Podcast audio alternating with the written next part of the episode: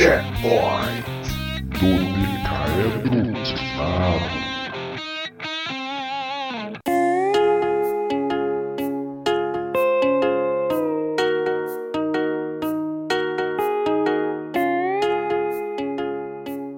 Olá, aqui é o Joreg. No dia 18 de janeiro de 2022, a Activision Blizzard King foi comprada por ninguém menos que a Microsoft, sendo a notícia do dia no mundo dos games. E nós, do Dodecaedro não podíamos deixar de compartilhar essa notícia. Se você já tem ou acessou o menu do Xbox Game no PC ou até no seu Xbox, logo deve começar a ver jogos como Call of Duty, Warcraft, Candy Crush, Tony Hawk, Diablo, Overwatch, Spyro, Guitar Hero, Hearthstone, Crash Bandicoot, StarCraft e muitos outros nesse seu menu. Em uma carta aberta, Phil Spencer, CEO da Microsoft Gaming, disse que logo ainda veremos vários desses jogos na própria Game Pass para os assinantes. E ele não citou nomes, mas não custa a nós cogitar e torcer por um Diablo 4 logo mais. A gente teve que sair aí das nossas férias, merecidas férias. Glenn está nas Bahamas, o Joreg em Punta Cana, eu aqui em Fernando de Noronha. A gente precisava comentar isso, né, galera? Porque não só foi comprado, como foi comprado por 68,7 bilhões de dólares, que é basicamente o dobro do que você precisaria para erradicar a fome no mundo.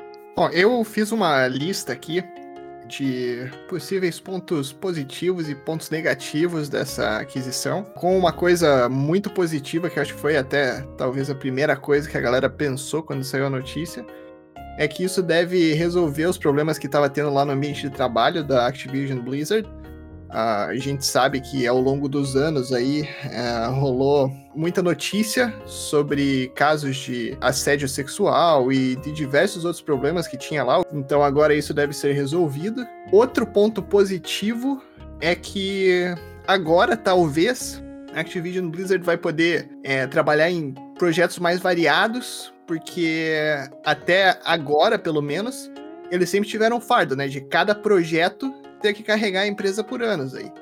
Eles tinham os grandes títulos de propriedade intelectual e sempre que vinha um jogo novo, tinha aquela obrigação de, de carregar a empresa. Então, ah, um novo Diablo, o World of Warcraft. Overwatch 2.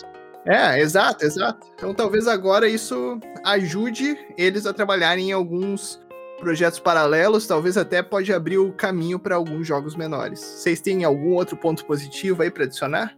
Ponto positivo que eu vejo é essa possibilidade de termos jogos que eram caros, porque convenhamos, normalmente a, as coisas que vinham da Blizzard, principalmente ali, tinham um preço um pouco elevado. Um Sim. exemplo que a gente tem é o Diablo 2, que foi remasterizado e veio com preço de um jogo novo, né? É, não veio com preço de um jogo novo feito nos tipo últimos né? anos, né? Exato, tipo Isso. tipo Way. Exatamente. Então, é, é sempre complicado nesse ponto e e saber que de repente, pô, no Game Pass a gente talvez daqui a algum tempo possa jogar Diablo em galera e tal, isso para mim é ótimo. Agora, se a gente pensar em questão de problemas, aí eu já vejo várias outras coisas. Né? A principal, na minha visão, é que a Microsoft ela tá meio que rumando para um status muito acima de todo o resto do mercado de games. E a, a, preocupação, igual teve muitos memes aí no, no Twitter, a galera falando que a Xbox comprou o SBT e agora tem os direitos do show do milhão, sabe? É, comprou o Luciano Huck, agora tem todos os joguinhos lá do, Super Chance também. Então, é, a preocupação é essa, né? Eu acho que o que a gente precisa torcer é que tenha logo algum concorrente pro Game Pass aí no, no futuro. A, PlayStation tem que correr atrás, Nintendo tem que correr atrás, né, que são as mais fortes, que senão a Microsoft vai editar o mercado. Eu tava fazendo uma pesquisa porque eu vi muita gente falando disso hoje, né? Meu Deus, a Microsoft é, agora vai entrar em posição de dominância, vai virar um conglomerado, vai dominar completamente o mercado. Eu fui dar uma pesquisada porque eu não, não queria vir aqui simplesmente falar uma coisa que seria talvez até um pouco de, de senso comum nesse momento que tá todo mundo comentando essa aquisição. Mas se você for ver a arrecadação da Microsoft no mundo dos jogos, pelo menos, mesmo com essa aquisição da, da Activision, e já rolou também anteriormente a aquisição da, da ZeniMax, que é da Bethesda, ainda assim a arrecadação deles anual ficaria abaixo da arrecadação da Sony. Sim. Então, é, é, preocupante? Com certeza é, e eu vou entrar nesse aspecto um pouquinho mais adiante, mas não é como se a Microsoft tivesse se tornado com essa aquisição a maior empresa do mundo dos games e que não tem nada nem perto para ninguém. Pelo ponto de vista de arrecadação, ainda tem uma concorrente muito forte, que é a Sony, que tem uma arrecadação maior. E eh, se a gente parar para pensar em questão de consoles, você tem a Sony com o PlayStation, você tem a Nintendo com o Switch e você tem a Microsoft com o Xbox. Então, ainda tem um, um, um tanto de concorrência nesse aspecto. E daí, se você parar para pensar no mundo das produtoras de jogos, a Activision é com certeza uma das maiores. Aí você tem outras, como pegando a lista aqui, a Electronic Arts, a Take-Two, a Bandai Namco, Square Enix, Ubisoft, Konami, Sega, Capcom. Então ainda tem várias outras produtoras que ainda estão livres no mercado, mas com certeza, mesmo que a Microsoft não esteja uma posição de dominância, pode ter uma diminuição de concorrência. E isso com certeza é algo que vai ser revisto pelos órgãos de defesa da concorrência antes deles autorizarem a conclusão desse negócio da aquisição da, da Microsoft. É, o que eu vi que o pessoal está comentando mais não é nem necessariamente nessa parte de, investimento e de, de recepção desses próprios investimentos, mas sim o fato que a, Game Pass ela é um divisor de águas, né? Sim, eu não vejo algum motivo para um gamer não ter o Game Pass, porque o valor e os ganhos que você pode ter com ele eh, são absurdos perto das outras coisas que a gente tem no mercado. E eu acho que o fato de você ter um Game Pass, né, um, um serviço de assinatura que você pode baixar inúmeros jogos a hora que quiser, tendo no hall desses jogos que podem ser baixados jogos de empresas tão grandes e tão populares como a própria Blizzard, eu acho que é aí que começa a, a pender um pouco a balança. E a gente não está vendo isso agora, mas daqui a um tempo eu acho que vai começar a desnivelar demais. A não ser que as outras empresas corram atrás e façam algo parecido. É, eu citei o nome dos jogos exatamente por conta disso. O que muita gente está comentando é a quantidade de coisa que a gente vai ter no Game Pass. O Game Pass hoje já te dá uma possibilidade enorme de jogos. Se você não tem Game Pass, olha, eu recomendo fortemente que você pegue. Primeiro mês é tipo 5 reais. Microsoft financia a gente, gente tem, desculpa, parei. mas, mas assim, se quiserem financiar, a gente não reclama. É, a gente aceita. A gente aceita, de bom grado.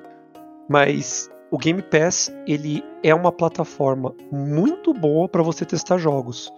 Porque como ele te fornece dezenas de jogos para você todo mês, completamente de graça, a um preço acessível, você pode se dar o luxo de baixar um jogo, dizer não gostei e desinstalar. Eu instalei recentemente com a Game Pass, acho que foram dois jogos. Dos dois jogos, um eu gostei demais e tô jogando ainda. E sendo bem honesto, eu não teria comprado esses jogos para testar eles nunca. Eu teria visto um vídeo, alguma coisa. E, ah, tudo bem, você conhece o jogo através de vídeo, mas a Game Pass, como o Thiago disse, o Glenn, o Tev comentou, é uma coisa que é muito diferente dos outros sistemas. Eu achei que a Sony tinha na PSN isso, descobri hoje que não é assim, e a própria Nintendo não tem isso. Porque se você assinar o serviço da Nintendo de jogos, você ganha acesso a jogos vintage da Nintendo. Ah, mas eles são muito legais, Joreg. São, são muito legais. Mas nenhum deles vai se comparar a você pegar, por exemplo, um Mass Effect Andromeda. É, e o grande problema que pode existir com Game Pass no futuro, por essa perspectiva de aquisições e etc., é que atualmente o Game Pass ele tem um valor, um preço, uma mensalidade que é acessível, como o Joreg falou, mas se não tiver nenhum competidor à altura no mercado no futuro, vai chegar um momento em que eles vão simplesmente poder ter muitos assinantes e daí simplesmente definir o preço que eles quiserem para essa mensalidade. Por quê? Porque uhum. ninguém teria como migrar para um outro serviço, porque não existe porque não existe serviço. serviço.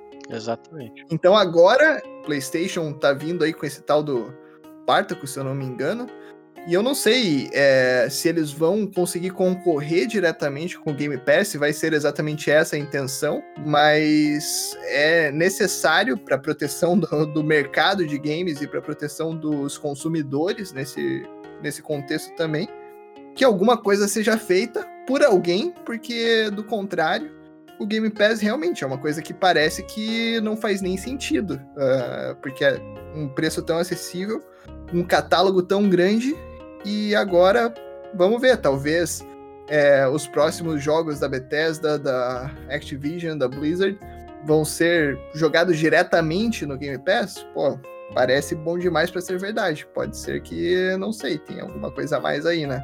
Ah, mas uh, no ponto, ao menos, de jogador, a gente pode até comemorar, né? E espera-se, claro, que outras empresas criem serviços similares ao Game Pass, com esse receio da Microsoft. Mas eu vou falar agora no viés de pessoa que joga o jogo da Blizzard. E vou dizer: a simples imaginação de que você pode ter a Microsoft gerenciando isso é uma coisa muito boa. Para quem não sabe, a Microsoft há alguns anos comprou o Minecraft, como da Mojang, e muita gente ficou com receio, porque o Minecraft é um jogo que ele não segue os padrões do jogo normal. Ele é um jogo que ele não tem expansões, ele recebe expansões anuais, mas essas expansões são gratuitas. Ele é um jogo que ele não tem microtransações, ele é um jogo que ele não tem nada que você adquire. Você comprou o jogo básico e ele é seu pro resto da vida. Essa é a proposta que o Notch sempre teve com o jogo. E o jogo e a equipe da Mojang atualiza o jogo muito bem até hoje. Eles têm uma liberdade de expressão na atualização do jogo que é incrível, uma liberdade de decisão no que eles vão colocar que é belíssima. Você pegar um, um jogo estilo Minecraft, que tinha uma equipe que era pequena, mas que produzia um jogo, um conteúdo de qualidade, e que quando a Microsoft comprou, a qualidade do jogo só aumentou, me dá muita esperança para todos os jogos da Blizzard como jogador.